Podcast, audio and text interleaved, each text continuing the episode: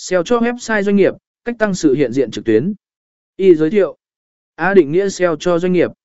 SEO, viết tắt của SEO Engine Optimi dạ tỷ hòn là một tập hợp các kỹ thuật và chiến lược được áp dụng để cải thiện vị trí của một trang web trên các trang kết quả tìm kiếm của các công cụ tìm kiếm như Google, Bing hoặc Yahoo. Trong bối cảnh kinh doanh, SEO là một công cụ mạnh mẽ giúp doanh nghiệp tối ưu hóa sự hiện diện trực tuyến của họ. Tại sao SEO quan trọng đối với doanh nghiệp?